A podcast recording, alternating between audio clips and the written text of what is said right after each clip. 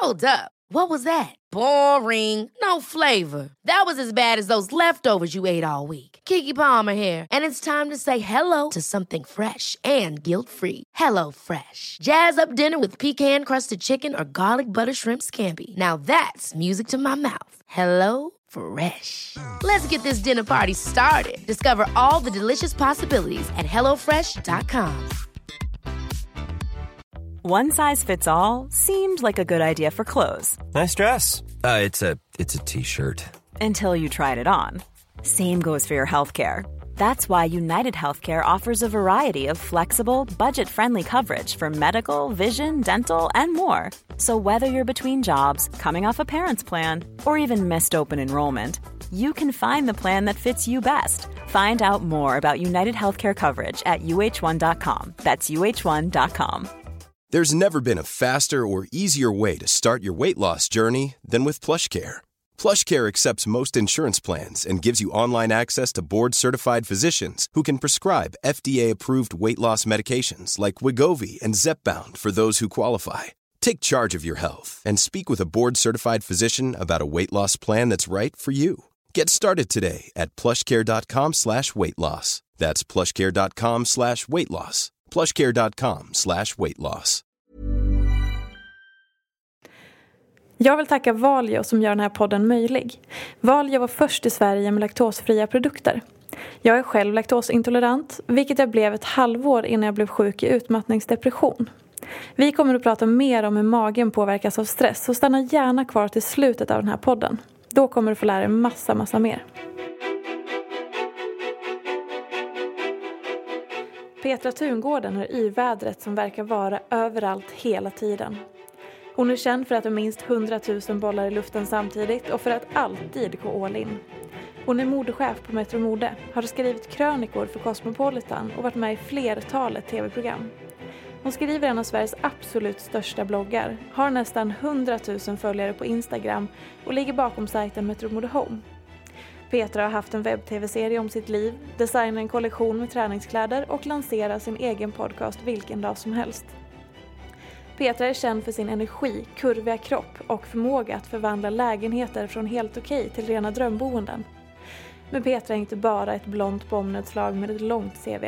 Även hon känner av stressens baksidor och ordet hets förekommer ofta i hennes inlägg.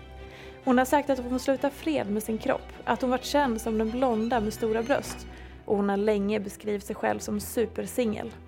Är det hållbart att ständigt leva livet i 150 knyck? Hur är det att bli så starkt förknippad med sin kropp som hon själv velat förändra? Varför var hon singel så länge? Vem är egentligen Petra Tungården? Jag önskar er varmt välkomna till podcasten Ofiltrerat med mig, Sofia Peterfia Sjöström. Jag vill inleda med frågan som jag ställer till alla gäster. Berätta om din verklighet. Om min verklighet.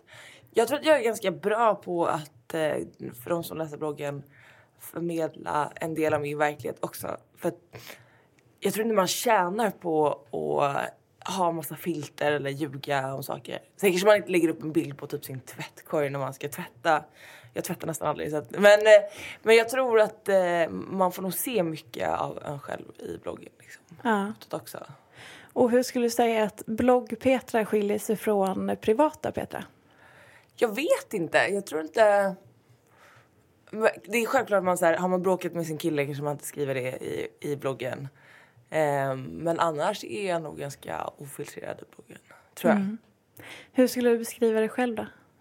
Eh, oj, jag tycker du var ganska... Du hade en bra beskrivning. Jag eh, gör ofta eh, tusen grejer samtidigt. Alltså jag börjar tänka på... Jag undrar på riktigt om jag har ADHD. För jag kan alltså sitta och skriva någonting, eh, en artikel. Och sen andra sekunden så bara, fan jag glömde svara på det här smset. Och så bara, just det, jag skulle tvätta. Och jag lägger tvätten och så bara, ah fan jag hade betalt den här räkningen. Och så håller jag på med, så min hjärna går liksom på högvarv hela tiden. Så du kan inte sortera Alltså, eller så göra klart? Jag har väldigt svårt för att, jag, då måste jag verkligen bestämma mig. Och så, men så får jag alltså in, alltså fall hela tiden så vill att jag ska göra något annat. Men så, för mig är det liksom jobbigt att göra en sak i taget. Blir inte det ganska rörigt? Jo, det blir jätterörigt. Men jag tror alltså på riktigt att jag har ADHD. Men jag tycker att energin ger mig mer än, eh, den ta, alltså, för att jag hinner med så jävla mycket mer än alla andra. Ja. Och jag är alltid liksom nästan pigg och glad. Men du säger att du på riktigt funderar på om du har ADHD. Är det någonting som har dykt upp eller att du har tänkt att det här måste jag kolla upp eller det här använder folk mot mig eller? Nej, alltså jag, för mig har det bara varit någonting positivt tror jag. Alltså att jag har den energin jag har.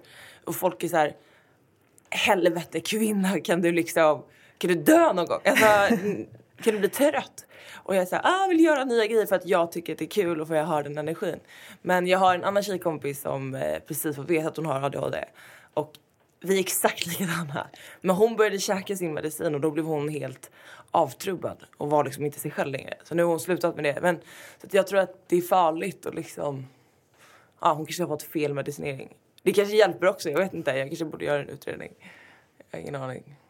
Du säger att det är eh, väldigt positivt för du får den här sköna energin och kan göra otroligt mycket grejer. När jag skulle skriva det introt var det så här hon har många bollar i luften. Nej, det kändes, det kändes som en underdrift. Hon har tusen bollar, nej, hundratusen bollar i luften. Eh, men vad finns det för baksidor med hela det här energipåslaget? Alltså det är väl att man har är ju väldigt svårt för att slappna av. Alltså mm, typ sista veckan på semestern. Då känner jag så här, eh, ett lugn liksom. Men jag har väldigt svårt för att, och det är ju nackdelen. Jag tror att, och jag är väl, verkligen en antingen eller människa. Så att jag är, jag gillar inte att göra någonting halvdant. Så antingen gör jag det och då kanske något annat eh, liksom eh, kommer åt sidan. Men eh, ja, men det är väl, jag tror att det är att man har svårt att ta det lugnt. Liksom. Min kille bara, kan du snälla ligga still i soffan? Du vet, jag måste vrida mig hela tiden, jag måste göra någonting hela tiden. Så här är det. Jag har ju följt dig till och från under ganska många år eh, och känner till ganska mycket om dig. Men sen så började jag fundera lite grann inför det här. Vad är jag verkligen nyfiken med Petra? Eh, och så pratade jag lite grann med eh, våran eh, metromodechef Hanna till exempel. Och hon bara, men fråga lite grann, hon har ju fyra syskon. Jag bara, va? Har hon fyra? sy-" Jag trodde jag var påläst tre så. syskon. Vi är- ja, vi är är fyra. fyra. Ni är, precis. Men kan du berätta lite om det? För att det var någonstans som jag var så här, det här känner jag inte till någonting om. Men ändå fyra syskon, det är en ganska stor familj. Många vi, barn. Ja, vi är en superstor familj. Och eh, vi växte upp i ett riktigt eh, Pippi Långstrump-hus ute i Nacka. Eh, som var hur stort som helst. Och du vet, alla hade alltid kompisar över. Och det var bara så här, alltså rena rama, alltså barnen i Bullerbyn. Och hela min familj är som, eh, ja men det är som Sunes Sommar. Alltså det är verkligen, det är kaoset liksom.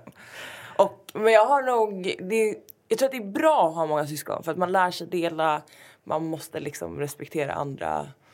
Eh, så jag tror att det har varit väldigt bra. Men sen har jag varit, jag och min lilla syrra, alltså hon som är precis under mig, Milo, hon är två år yngre.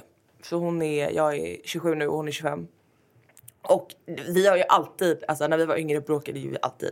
Och vi lekte alltid i klass eh, med alla eh, grannbarn runt omkring. Och eh, då så kom en kompis mamma hem då. Och då sitter min lilla syster Millo själv i ett rum. Och eh, jag står i lärare eller rektor i andra rummet för alla andra grannbarn. Och så frågar Jeanette Millo, bara, men Millo, varför sitter du här själv? Hon bara, Petra sa att jag gick i en annan klass. Alltså det var på den nivån liksom. Så hon fick sitta själv. Och visst, och jag, ja, men du vet, så elak var man när man var ung liksom. För då är du äldst i syskonskaran. Jag är äldst Och sen har du tre, två systrar och en lillebror som och en lillebror.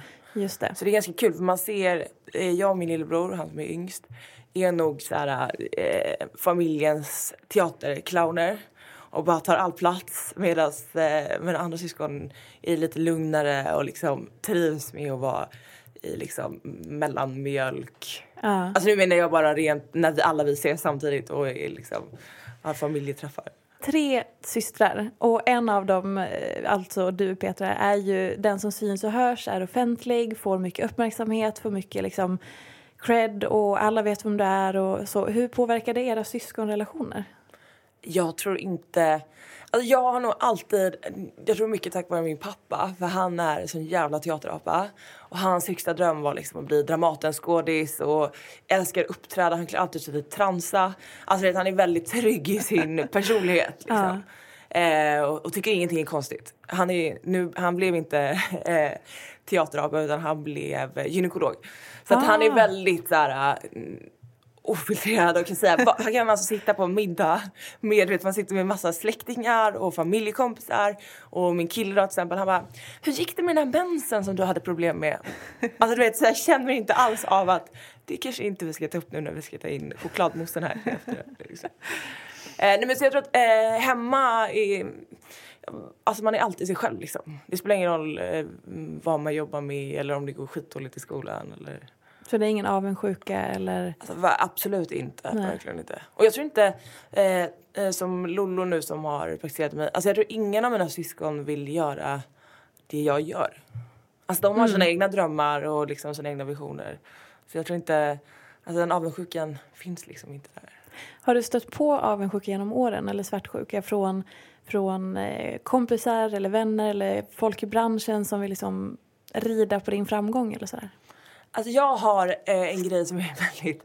Jag känner aldrig... Det här har både Carro Karo Sandström som jag jobbat med innan och Mikaela Ford, en av mina bästa kompisar. De tycker att jag är helt sjuk i huvudet för jag känner... Jag har så jävla svårt för att känna av om... Som, som Karo kunde stå med mig i ett rum hon bara, men gud ser du inte hur de kollar på oss? Eh, de tycker inte om oss. Jag bara, varför skulle de inte göra det? Alltså vet, jag känner aldrig, jag har liksom, och det kan vara dåligt också för jag känner inte av situationer om någon kanske tycker att jag är jobbig eller jag har väldigt svårt för att känna av den känslan. Så om någon kanske inte rätt ut skulle säga till mig Fan du är dum i huvudet, eh, det här borde varit mitt jobb. Då hade jag fattat det. Men annars, jag har väldigt svårt för... Jag är väldigt öppen och så här, tycker om alla. Ehm, om vi ska gå in på, när vi går tillbaka lite grann, så du började på Metro 2011 ungefär. Ja, jag har varit där i vad är det, fyra och ett halvt år nu. Och då eh, i början där, du var ju liksom etablerad i bloggvärlden men eh, du var ju ny i det att du, jag uppfattade det som att du var så här yes nu har jag fått ett riktigt jobb här, liksom ett seriöst coolt jobb på Metro. Eh, och samtidigt så var det den här bloggkarriären och har det varit svårt att hålla skillnad på blogg och att vara så en seriös yrkesperson? Ja, alltså jag tror, jag började ju på Devote, eh, som då hette Tjejsajten, eh, som chefredaktör först. Och sen var jag där i, jag tror det var två år eller ett och ett halvt år, halvtid liksom. Eh, och jobbade på PC City samtidigt som datorer. Men efter det började jag på Bubble Room och på Bubble Room var jag i tre år.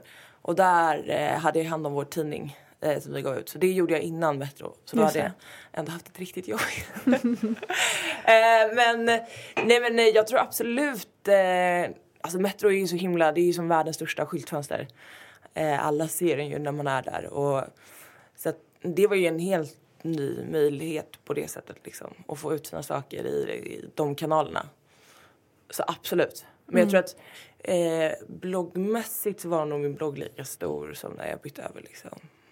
Men kan du känna det att folk inte riktigt ser den här hårt arbetande businesskvinnan som du faktiskt är? Gud, alltså så är det eh, absolut. Många är ju fortfarande så här, ja men eh, du bloggar, eller hur? Ja. Alltså, och jag tycker inte att, att bara blogga skulle vara någonting negativt heller. Men det är så tråkigt att folk alltid drar den slutsatsen och sen så liksom betonar de det lite så här. Men du bloggar väl bara? Alltså alltid bara på slutet. Och det är gärna liksom eh, män eller företag som inte tycker jag har någon alltså, koll. I alla fall på dagens här, sociala liksom, mediasamhälle. Liksom. Och så lägger de värdering i det och så ska man känna sig lite förminskad. Lite förminskad. Ja. Och man bara, vet du vad, lilla gubben, jag tjänar mer på min blogg än du gör på två månadslöner. Alltså, Ja. man, men det är ganska skönt att folk inte, alltså folk som ser ner på en så, ja. Vad, vad består din vardag av? I och med att vi vet alla att bloggen är en stor del, men berätta just om dina andra arbetsuppgifter. Jag gör, det är så himla kul för jag har precis anställt en ny eh, assistent. Eller jag har aldrig haft en assistent men eh, det här, nu ska jag ha en assistent. Och hon bara, kan du eh, berätta hur en dag kan se ut? Det går ju inte för att alla dagar ser olika ut och det är det som är så himla kul med ens jobb. Ehm, men vi jobbar ju väldigt mycket integrerat med vår säljavdelning. Så vi har ju mycket kampanjer och events. Eh, sen lämningar till tidningen. Eh, plocka saker på stan. Man stylar allt från ja, kändisar till, ja, men, till tidningen. Så det är svårt att beskriva vad man gör. Man borde typ ha ett filmteam som bara hänger på en i en vecka. får man se. Och mycket i ens jobb är också, folk tror att man går på alla de här glammiga eventsen, dricker champagne måndag och det är helt fantastiskt. Men mycket av de här eventsen måste man ju faktiskt gå på. För att det är våra kunder som annonserar mycket i tidningen och som är viktiga för oss. Som måste visa att man liksom är där, ser deras saker. Eh, så det är också, det är också en baksida samtidigt som det är en lyx. För ibland vill man ju kanske bara gå och träna. Eh, man kanske inte vill dricka det här jävla champagneglaset, det måste man inte göra men man kanske bara vill ligga i soffan eller hinna vika in sina kläder som ligger på golvet. Ja, men så här, jag tror att det är, det är det som blir skillnaden ofta att de här vardagslyxgrejerna som folk ser som tråkiga. Som att ligga hemma och kolla på Idol en fredag. Det tycker man själv är så här, livets grej. Åh, oh, det är så jävla härligt.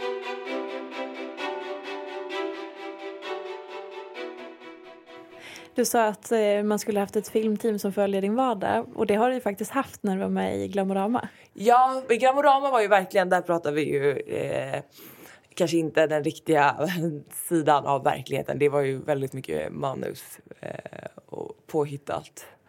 Eh, På vilket sätt? Alltså det kunde vara, jag skulle dejta någon kille så de hade eh, du vet, letat upp. Allt var ju, det där var ju väldigt mycket fejk.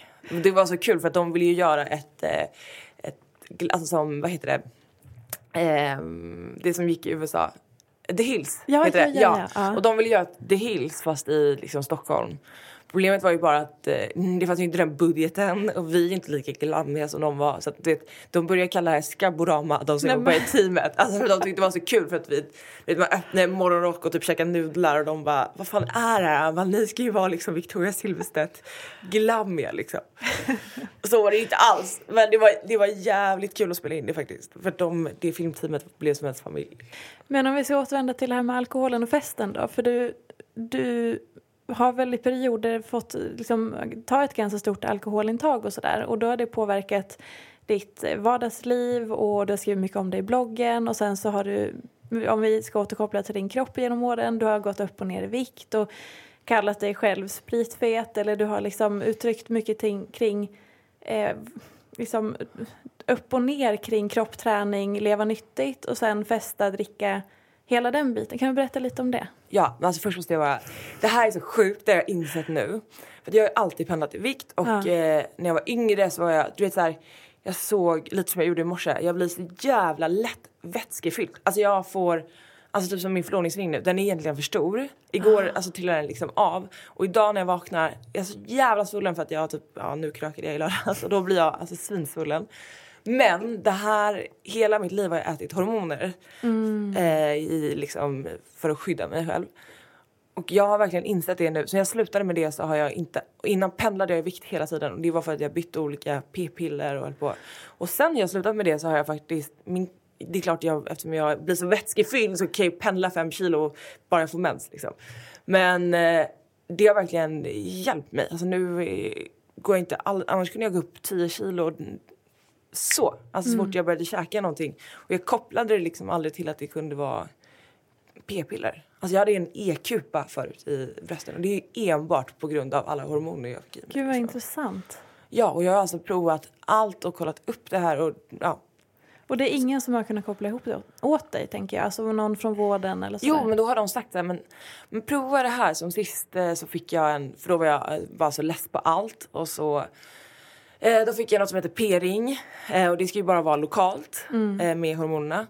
Eh, och hon lovar mig när bara, jag bara jag orkar inte, jag vill inte gå upp i vikt igen, jag vill inte ha, liksom, jag trött på bara, man känner sig så jävla ful när man är, man ser ut som Kim Kardashian nu när hon är gravid. Alltså man blir bara, men alltså det är så jobbigt, man blir vätskefylld liksom. Det är inte för att man blir tjock. Eh, och då gick det bara en månad och så Alltså du vet, kände jag mina bröst bara så här. Alltså jag kommer ihåg att jag satt hemma och typ grät och jag bara Va? Min kille bara varför gråter du? Du har jättestora snygga bröst och jag bara Jag blivit tjock, jag, jag orkar Alltså du vet så här. Och då ja, för gick att jag de in hade blivit större? Ja men alltså hela kroppen, du vet jag blir Ah. svullen liksom. Och så börjar jag läsa om det här och då står det att eh, en viss del av de som käkar det kan eh, hormonerna gå ut i liksom hela kroppen. Såklart att Ja. det skulle drabba dig igen då. Så jävla segt. Men eh, eh, apropå alkoholen. Jag, nu kommer jag inte ens ihåg vad frågan var. Eh, nej men just det här, du har- ju varit mycket med träning, träning i perioder och äter väldigt nyttigt eller går på diet och sådär och sen så nästa så har det varit mycket fest och all in på det och då har du pendlat mycket vikt och så har du, benäm- du har skrivit väldigt mycket om dig i bloggen genom åren.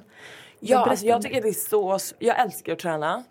Eh, men jag tycker det är så svårt att hitta en bra balans. Liksom. Alltså, nu har jag hittat ett gym som jag gillar och jag trivs verkligen med den träningsformen. Så nu går man ju för att man tycker att det är så jävla kul. Eh, men just med mat tycker jag är... Jag tycker det är så jävla svårt för att ena... På helgen kan man ju bara smälla en as eh, sjuk brunch. Och med bara så här Bloody Marys, eh, onyttigt och sen på måndagen sitter man och äter salmalax. Ja. Men eh, jag vet inte, alltså jag tror att det är så jag är i hela livet i övrigt. Så jag nog... Eh, och jag tror att i början när jag var yngre så tänkte jag nog väldigt mycket på, eh, råkade nog tänka mycket på vad jag åt liksom. Men eh, idag så brukar jag äta ganska nyttigt i veckorna och så unnar jag mig mer liksom på helgerna. Hur, hur har du hanterat att, att bli eh, igenkänd för, för din kropp? Du har skrivit någon gång om att du har blivit i- så här, ditt, namn, ditt smeknamn var ja, men hon den blonda med stora bröst eller ja, men kurvorna är min, det är tack vare dem jag lyckas för, eller liksom med det. Alltså mina bröst var ju enorma förut. Alltså det var sinnessjukt. Alltså när jag Ja. käkar de här jävla p-pillerna. Jag ska visa en bild för dig sen. När jag står bredvid Bingo mer också.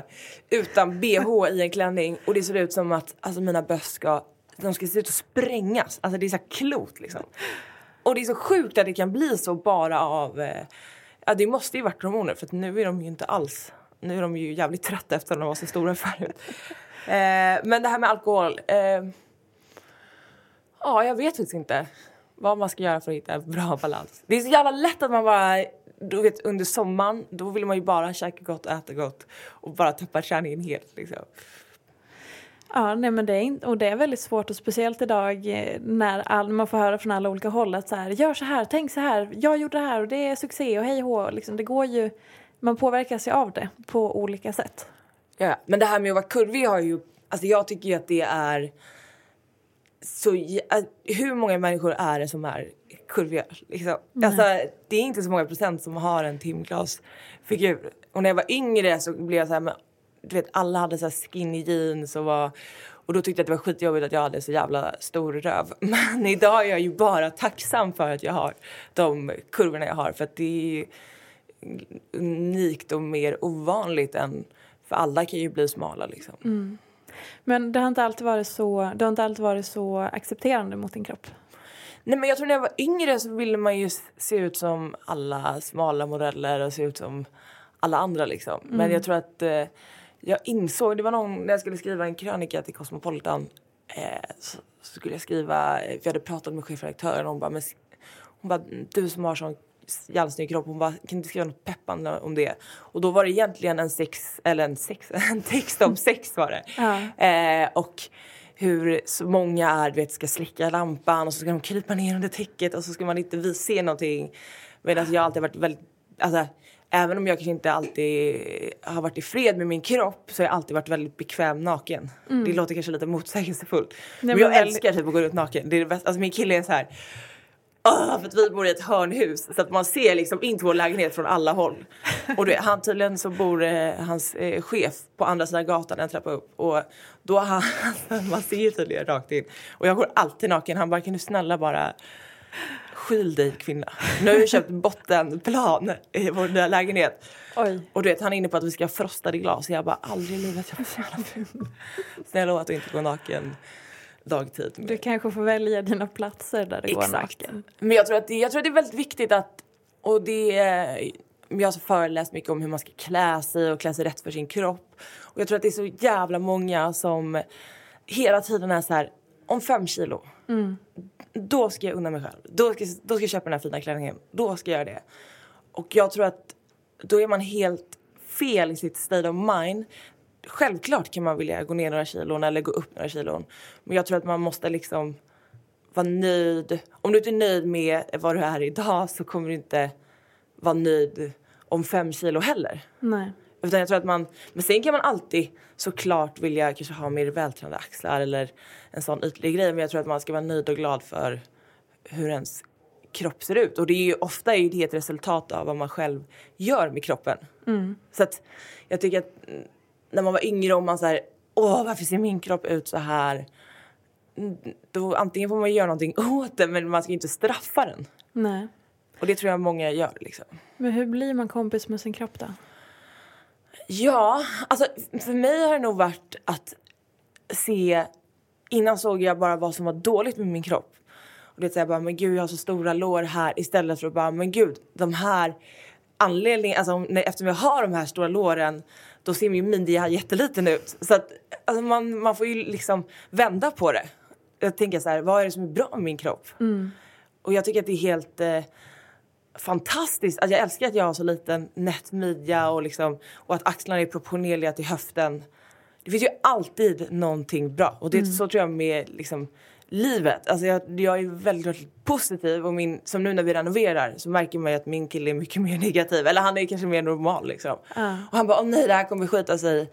Åh gud, det här kommer, vi- vi har försökt få bygglov nu. Och jag bara, alltså min filosofi har alltid varit det löser sig. Och det har aldrig inte löst sig. Sen kanske jag har hamnat på ett treplan bort men jag har alltid kommit till slutdestinationen. Sen kanske det har varit en omväg men jag har alltid vetat att det kommer lösa sig. Och hittills har det inte kommit någon sån livsavgörande rör... Alltså, skulle jag få cancer kanske jag, det är ett annat perspektiv men det har inte varit någon sån stor livsgrej som inte har eh, löst sig. Liksom. Nu vi ändå pratar lite grann om kropp och sådär. Eh, om man tänker att du ändå har bloggat så pass länge och varit en stor eh, profil i bloggvärlden och modevärlden så har ju det här med din kropp, du har ju ändå stuckit ut bland alla andra bloggare. Speciellt kanske som modeprofil och, och hela den biten. Är det någonting som du känner har hur har det påverkat dig eller vad har, vad har du fått höra från bloggläsare eller så? Vad får du för respons? Nej men jag tror många, eller många kommenterar i bloggen och skriver Ja men eh, gud vad kul att du finns och att eh, ja, men, vi får se trendiga kläder på en normal kropp eller liksom en kurvig kropp. Och många i modebranschen är ju väldigt smala och kläderna görs ju ofta för alltså, den normen. Liksom. Så att jag tycker det är kul, men jag tycker att det, det kommer alltså hela samhället blir ju mer och mer individuellt. Alltså det finns ju något för alla idag. Så att jag tror att det kommer ju komma mer och mer. Det kanske kommer komma sidor. Jag tycker det borde finnas sidor idag där man kan välja så här, jag är kurvig, vad passar mig? Just det. Eller så här, jag är, har jättelånga ben eller jag är jättesmal. Typ vad ska jag ha?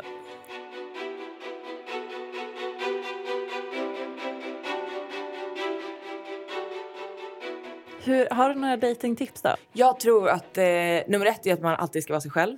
Inga filter. Eh, och sen, sen ska, tycker jag man inte ska tänka... Alltså första dejten är...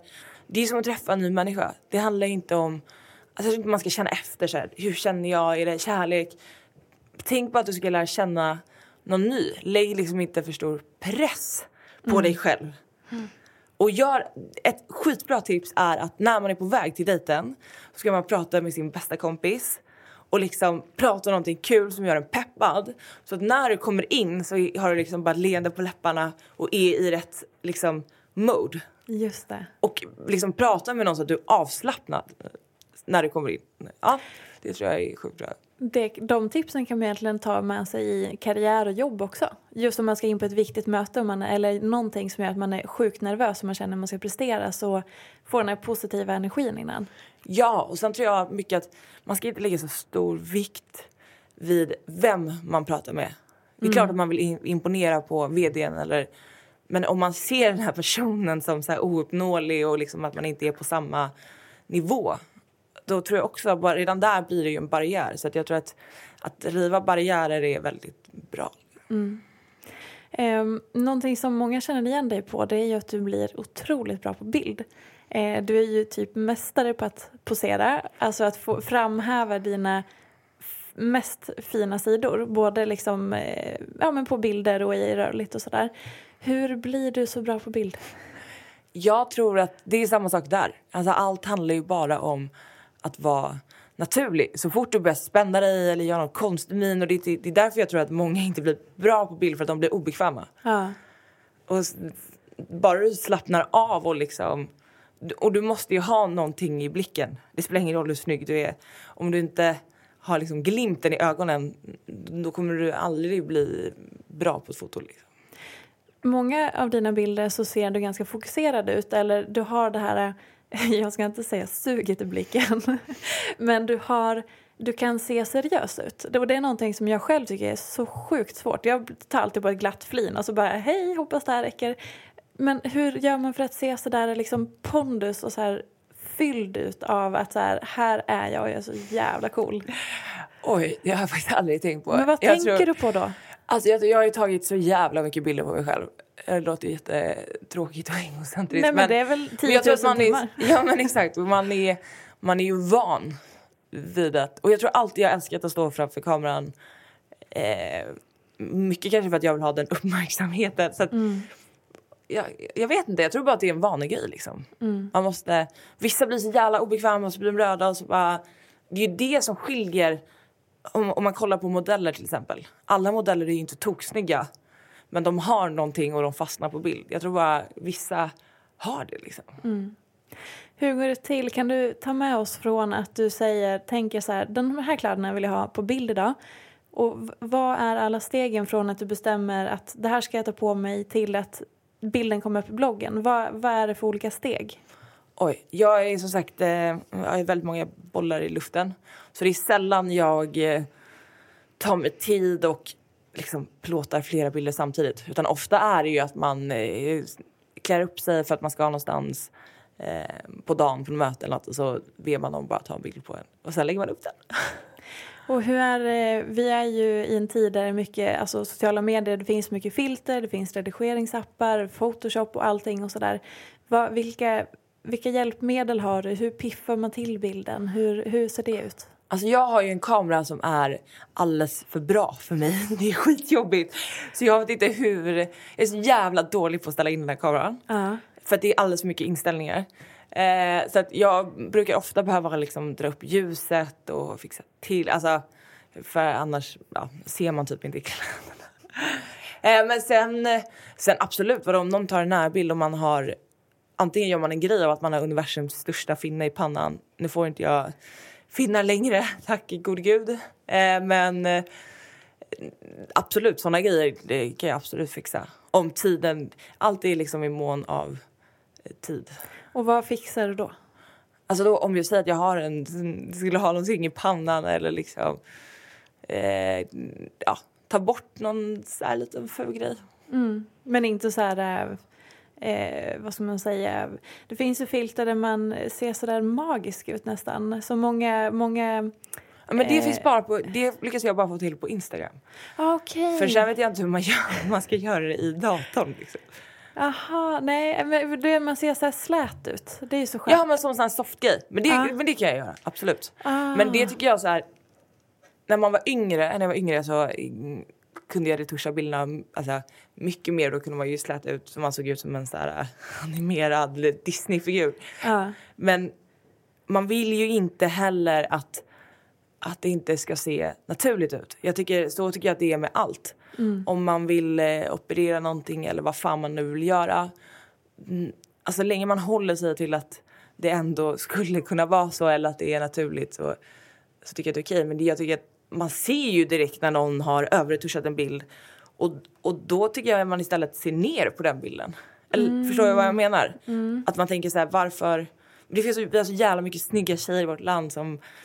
Och nu säger inte jag att jag inte heller... Jag retuschar ju bilder men, men till en viss... Till en lagom gräns. För att man vill ju fortfarande att man ska se att, att det är en själv. Vad brukar du få kritik för i, bland eh, bloggläsare och så? Ehm, vad fan brukar jag få kritik för? Att jag kanske säger att jag ska lägga upp någonting och så gör jag inte det.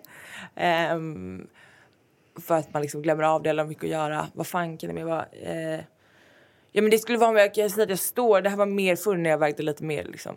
Men då kunde man, om man stod på ett visst sätt så här, för att armen skulle se smalare ut så kunde folk bara "Mm, varför står du så för att armen ska se smalare ut? Jag bara för att om jag inte står så, eller om jag inte hade stått så och stått med armen hade folk istället kommenterat Gud vilken tjock arm du har. Alltså, så, så var det mer i bloggen förr liksom. Känner du att du får eh, så att läsarna styr dig genom att eh, berätta för dig det de tycker är rätt och fel så att du någonstans mer eller mindre omedvetet anpassar dig efter feedbacken du får?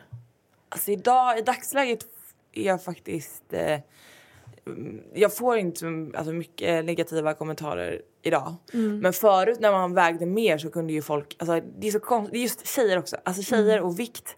Jag förstår inte vad grejen är. Och jag antar att de som sitter och kommenterar antagligen... Ja, jag vet inte, det spelar i och för sig ingen roll vad de väger. Men, men det är en sån konstig grej tycker jag att hänga upp sig vid. Och folk blir liksom besatta. Alltså just av... Och när jag vägde mer då var det liksom hälften, det var, det var som två lag. Hälften kommenterade och bara Åh det är så härligt att du är liksom stor. Eh, och sen så andra bara, men gud du är tjock, du måste banta, kolla när du står bredvid Forni till exempel. Ja. Och sen när man väl, alltså när jag slutade med de här p-pillerna och liksom tränade ganska mycket. Då började folk kommentera bara, men gud du har blivit alldeles för vältränad och smal, nu ser du ut som alla andra. Alltså det finns ju aldrig, du kommer aldrig någonsin kunna liksom passa in i folks fack för att alla har ju, sätter ju olika fack. Så att det spelar ingen roll hur mycket du vrider och vänder på dig själv för att du liksom in, alla kommer aldrig vara nöjda samtidigt. Och jag tror att det är, det, är liksom, det är det också, när man slutar fred med sig själv så måste man ju... Vem, liksom, vem är min kropp för? Är den för mig eller är den för människor jag inte känner? Det är helt orimligt. Varför ska jag liksom, ja, ha en viss vikt för att folk tycker det? Är det någon gång som du har fått någonting, någon eh, kritik eller feedback eller något elakt påhopp som du känner att det här gjorde faktiskt illa mig, det här blev jag illa berörd av eller ledsen av eller så?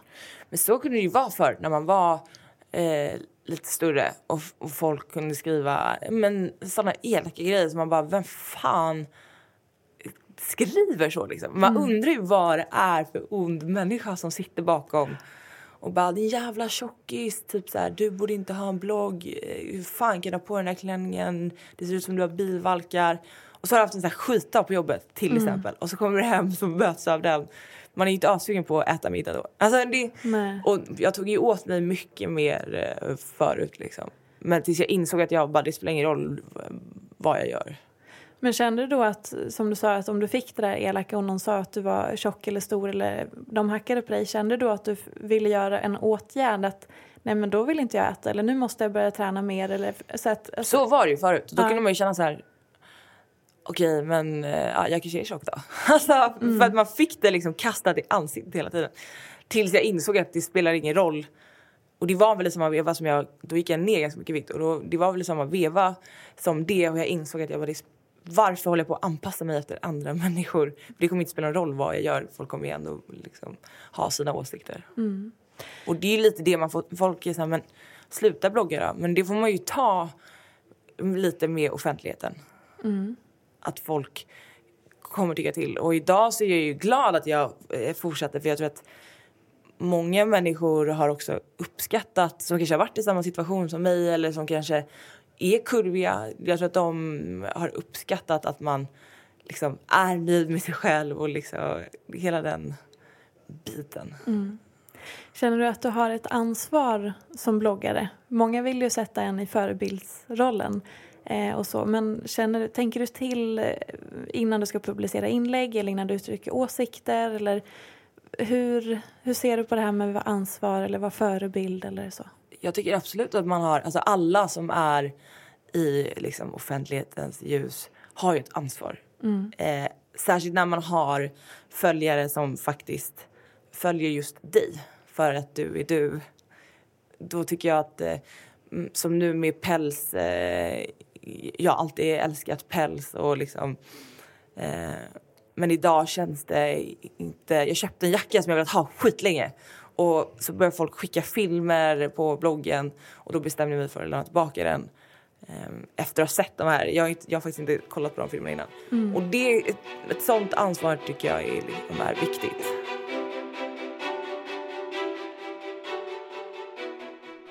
Om vi ska prata lite grann kring, eh, kring stress och hur det påverkar dig.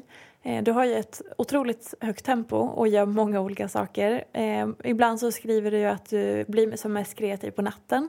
Eh, då tänker man hur påverkar det sömnen och hur, hur känner du själv att så här, det, här, det här håller? Jag, jag kan leva så här länge eller hur får du, hur får du det att gå ihop? Alltså, märker du av att stressen påverkar dig? Alltså jag har ju varit, eh, som nu i början på hösten är typ vår värsta period.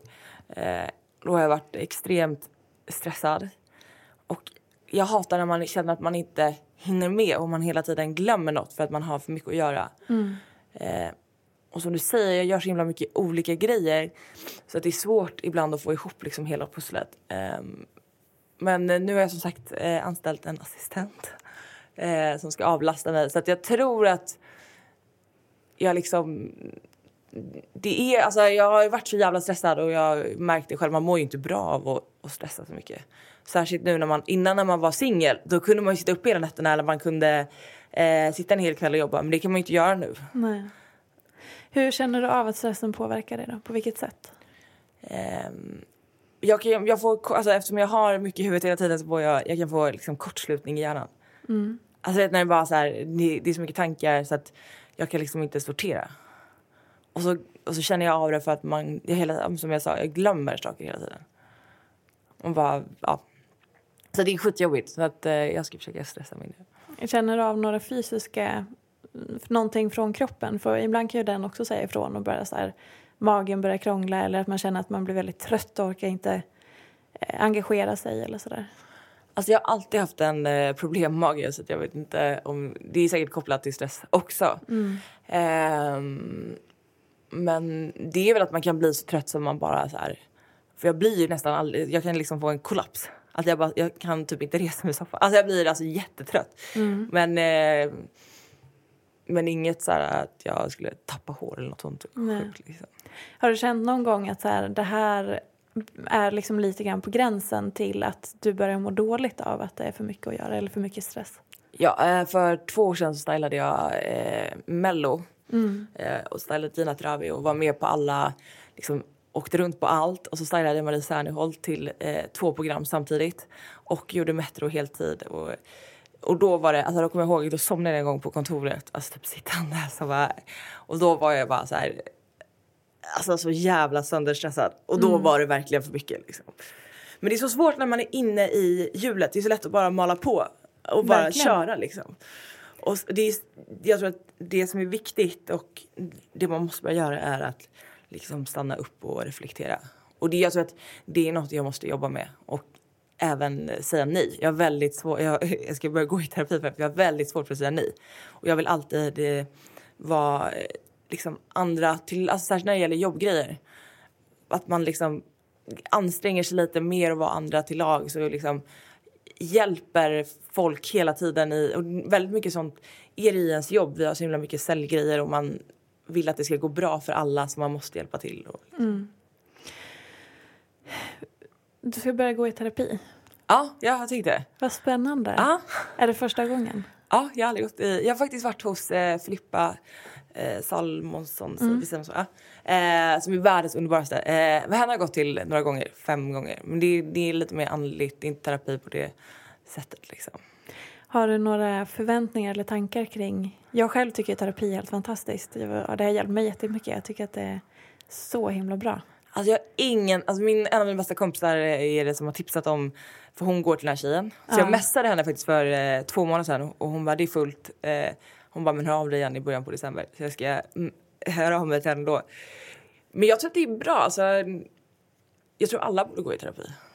Men folk är så rädda för att gå i terapi. Ja, det man, fast varför är man det? För att man ska riva upp skal som man liksom inte... Ja, eller att man kanske känner att man måste blotta sig själv eller man tappar kontrollen eller... Jag är väldigt lätt för det. Jag kan bara släppa allt. Uh. Så liksom och eh, hänge mig. Det har inga, alltså, jag, jag märkte det, jag var på yogaresa.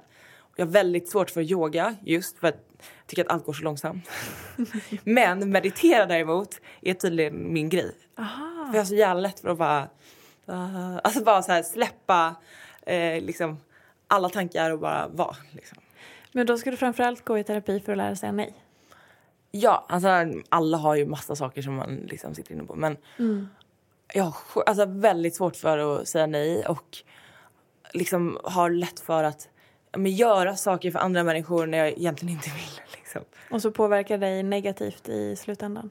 Exakt. För att eh, man kanske inte har tid med annat och bara... Jag vet inte. Liksom, jag, är väldigt, jag tror att min mamma är väldigt konflikträdd. Eh, alltså extremt konflikträdd. Eh, så att jag tror att jag har nog ärvt eh, mycket av henne. Liksom. Så du skulle säga att du också är konflikträdd egentligen? Alltså jag verk, alltså förut var jag jättekonflikträdd. Och jag har alltid haft kompisar som är väldigt eh, starka på det sättet och typ inte söker bråk men som har varit väldigt bestämda. Och då är det väldigt lätt för mig att bara bli den som okej, ja, vi gör så. Eh, inte mesig men bara att jag inte, liksom inte orkar ta konflikter. Jag, gillar, jag har aldrig gillat att bråka. Jag tycker liksom inte... Sen är det ju viktigt att bråka ibland också. Men jag har aldrig bråkat för bråkandets skull. Hur eh, hanterade ni konflikter hemma i familjen då? Vi- Med tanke det- på att mamma var konflikträdd och så. Alltså mina föräldrar skilde sig för, eh, vad fan är det nu, fem år sedan. Eh, och jag tror att anledningen till att de skilde sig var för att de aldrig hade några konflikter. Jaha. Eh, så att det, de, jag tror att min pappa har alltid varit bra på att säga till och ganska hård liksom. Men min mamma kan absolut inte säga till om Nej. någonting. Eh, så att jag tror att när de skilde sig, då utbröt världens bråk. Och då, de är fortfarande inte sams, de pratar inte med varandra. Men eh, så att jag tror att man måste lära sig att hantera konflikter för annars bubblar ju allt bara under ytan. Liksom. Och så får man ett utbrott. Eller så kan man, det här är en här väldigt vanlig grej som jag har lärt mig nu på senare år, att man, man blir så jävla besviken på folk och går runt och är arg inombords fast man inte, istället för att bara ta den konflikten. Ingen, den energin är ju bara din egen energi. Alltså det är ingen annan som... Då, du kanske inte ens vet att jag är arg på dig. Och så Nej. går jag runt och är skitarg på dig men du har ingen aning om det. Istället för att bara vädra det. Men är inte det en ganska klassisk så här, kvinnogrej om man ska generalisera lite? Att, att man tänker, det här klassiska man säger, men jag kan inte läsa dina tankar. Att, för jag tror inte vi får lära oss att hantera konflikter eller åsikter. Vi ska vara de här tysta, små gulliga och söta och inte säga, tycka, tänka. Hur ska man Ja. lära sig då liksom? Nej men exakt. Och jag tror att när man...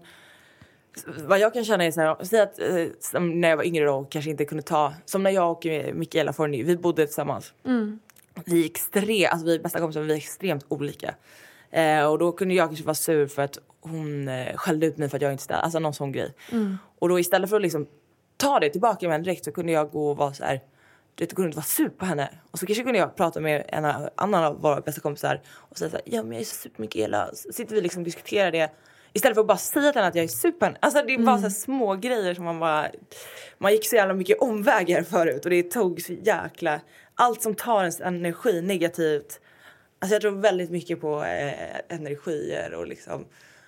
Och negativ energi. Det, jag tror att det är därför mitt motto är också att allt löser sig för att man inte... Jag tror inte man ska ha saker inom sig liksom. Nej.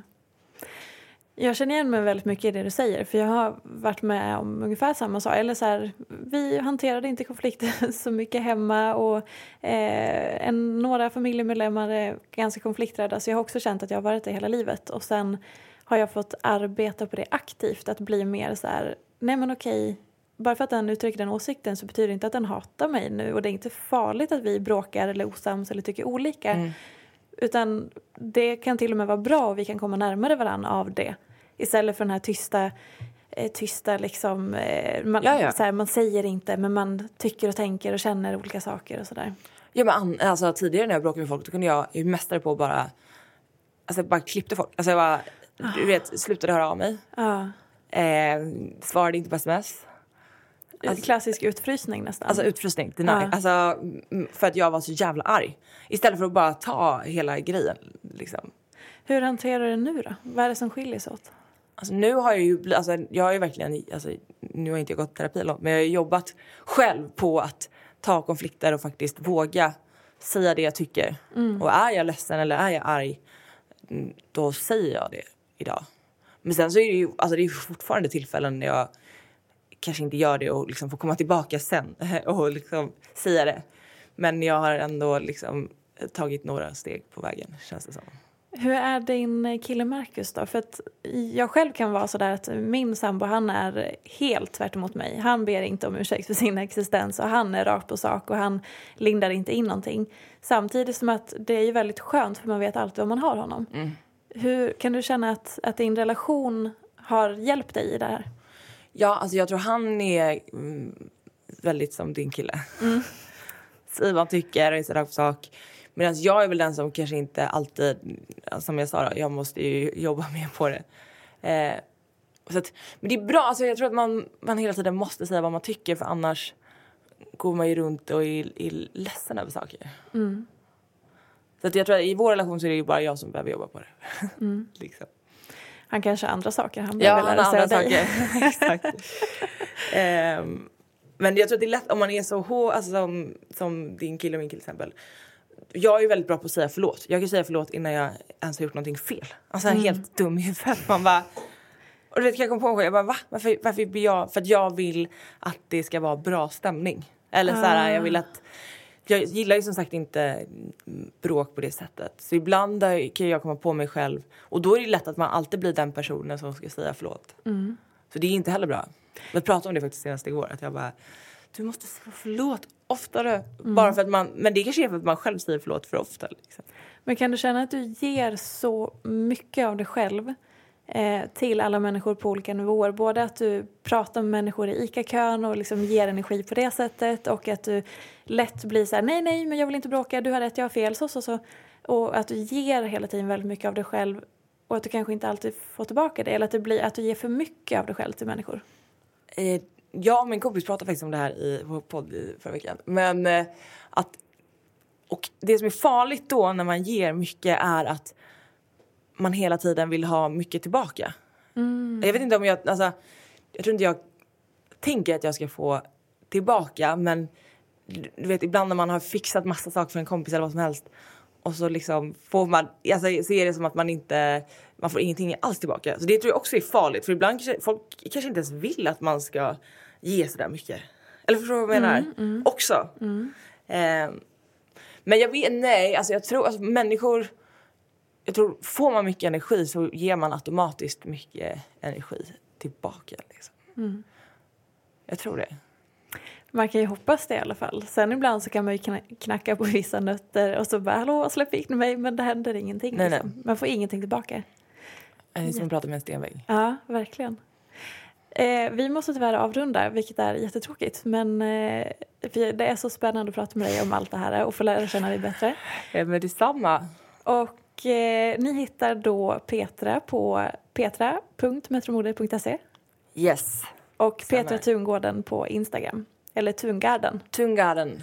Precis. Flott. Eller hur? Och mig hittar ni på ptfia.se. Tack så jättemycket för att du var med. Tack för att jag fick komma.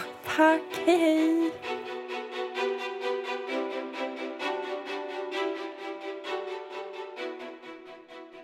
Vår huvudsponsor Valio fortsätter att berätta hur vi kan ta hand om våra magar lite bättre. Har du en krånglande mage eller kanske är laktosintolerant eller känner av stress så är här tipsen för dig. Ät mindre portioner. Magen är lättare att hantera måltider om de inte kommer ner för mycket på en gång. Ta en mindre portion och tugga maten väl och så kanske du kan äta lite mindre och lite oftare istället. Ät fibrer med måtta. Att äta fibrer är bra för tarmen och framför allt om man har en trög mage. Men en del äter för mycket fibrer och kan på grund av det här få problem. Intag av för, hög, för mycket fibrer kan orsaka magknip, framförallt om magen redan är stressad. Motion och sömn är viktigt. För att magen ska må bra är det viktigt att motionera regelbundet. Ju mer du rör dig, desto bättre mår din mage. Det är också viktigt att sova Cool fact a crocodile can't stick out its tongue. Also, you can get health insurance for a month or just under a year in some states. United Healthcare short term insurance plans, underwritten by Golden Rule Insurance Company, offer flexible, budget friendly coverage for you. Learn more at uh1.com. Planning for your next trip? Elevate your travel style with Quince. Quince has all the jet setting essentials you'll want for your next getaway, like European linen, premium luggage options, buttery soft Italian leather bags, and so much more and it's all priced at 50 to 80% less than similar brands. Plus, Quince only works with factories that use safe and ethical manufacturing practices. Pack your bags with high-quality essentials you'll be wearing for vacations to come with Quince. Go to quince.com slash trip for free shipping and 365-day returns. Ever catch yourself eating the same flavorless dinner three days in a row? Dreaming of something better? Well, HelloFresh is your guilt-free dream come true, baby. It's me, Gigi Palmer. Let's wake up those taste buds with hot, juicy pecan-crusted chicken or garlic butter shrimp scampi. Mm. Hello Fresh. Stop dreaming of all the delicious possibilities and dig in at HelloFresh.com. Let's get this dinner party started. Many of us have those stubborn pounds that seem impossible to lose, no matter how good we eat or how hard we work out. My solution is PlushCare. PlushCare is a leading telehealth provider with doctors who are there for you day and night to partner with you in your weight loss journey. They can prescribe FDA-approved weight loss medications like Wagovi and Zepbound for those who qualify. Plus, they accept most insurance plans. To get started, visit plushcare.com slash weight loss. That's plushcare.com slash weight loss. Sova ordentligt. Lägg bort mobilen och surfplattan en timme innan du ska sova och försök koppla bort tankar kring alla måsten. Tusen tack till Valio för att ni gör den här podden möjlig. Har du föräldrar som är oroade över vad du gör när du är på nätet? Eller är du en orolig förälder? Det finns en superbra podd som heter Ung på nätet som reder ut frågor och funderingar om ungas digitala liv och pratar om bland annat näthat och kärlek på internet. Podden görs av Halebop och Surfa Lugnt och finns på Acast.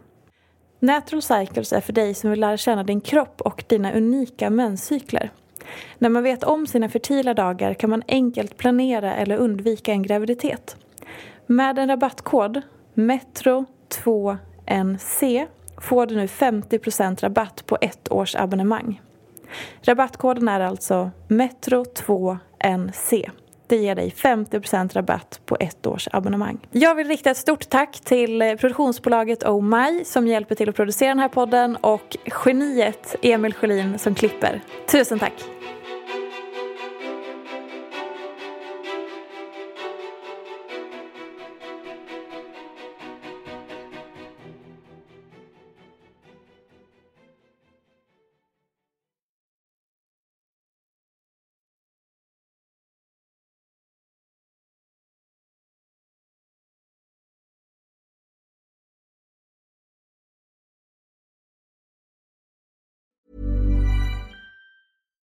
Hi, I'm Daniel, founder of Pretty Litter. Cats and cat owners deserve better than any old fashioned litter. That's why I teamed up with scientists and veterinarians to create Pretty Litter. Its innovative crystal formula has superior odor control and weighs up to 80% less than clay litter. Pretty Litter even monitors health by changing colors to help detect early signs of potential illness. It's the world's smartest kitty litter.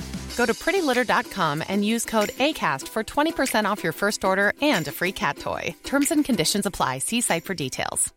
Mom deserves the best, and there's no better place to shop for Mother's Day than Whole Foods Market. They're your destination for unbeatable savings, from premium gifts to show-stopping flowers and irresistible desserts. Start by saving 33% with Prime on all body care and candles. Then get a 15-stem bunch of tulips for just $9.99 each with Prime. Round out Mom's menu with festive rosé, irresistible berry chantilly cake, and more special treats. Come celebrate Mother's Day at Whole Foods Market.